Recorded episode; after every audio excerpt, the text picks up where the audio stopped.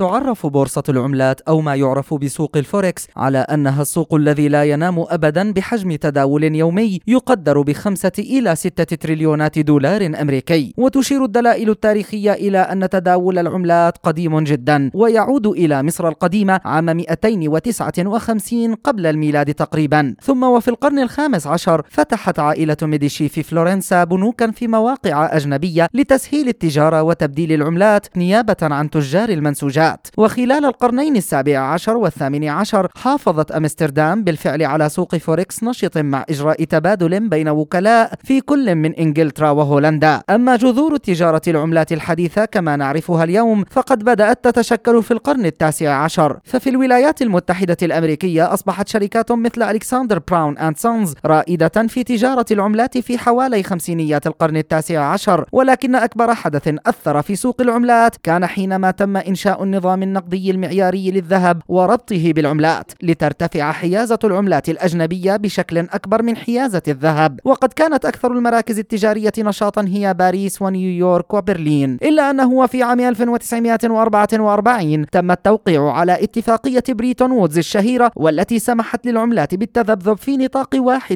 من سعر الصرف الاسمي للعملة ليتم إلغاء هذه الاتفاقية في عهد نيكسون في سبعينيات القرن الماضي وليتم الانتقال ينتقل إلى نظام العملة المعوم والذي يحدد قيمة العملة بناء على العرض والطلب ويعد عام 73 بداية سوق الفوركس الحديث حينما انتهت سيطرة الدولة على العملات الأجنبية وبدأت ظروف السوق العائمة والحرة نسبيا ولتدخل رويترز شاشات الحواسيب التي حلت محل الأساليب القديمة للهاتف والتليكس للحصول على أسعار التداول وفي منتصف الثمانينيات طورت رويترز شكلا من أشكال تداول الفوركس الإلكتروني سبق ظهور شبكة الإنترنت العيادات والذي كان بمثابة شبكة مغلقة في الوقت الفعلي للمتداولين ثم ليصبح سوق الفوركس في وجود الإنترنت اليوم أكبر سوق نقدي